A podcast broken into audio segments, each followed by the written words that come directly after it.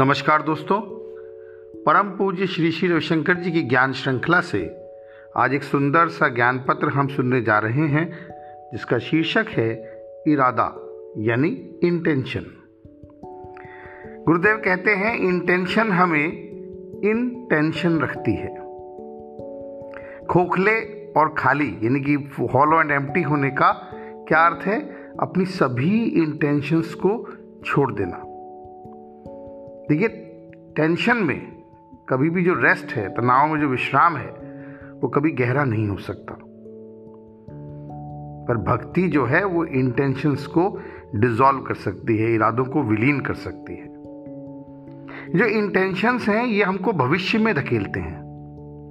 पर आनंद हमेशा वर्तमान में है। जो भी इस सत्य के प्रति जागरूक हो जाए, वह बुद्धिमान है। कभी यदि परमानंद की अवस्था में कोई इंटेंशन उत्पन्न हो जाए तो फिर वो बिना किसी प्रयास के ही साकार हो जाती है। तो जितने अधिक तुम्हारे इंटेंशन होंगे, उतने ही तुम इन टेंशन होंगे। तो इन टेंशन्स को कम करना तुम्हारा अंतिम इंटेंशन भी हो सकता है।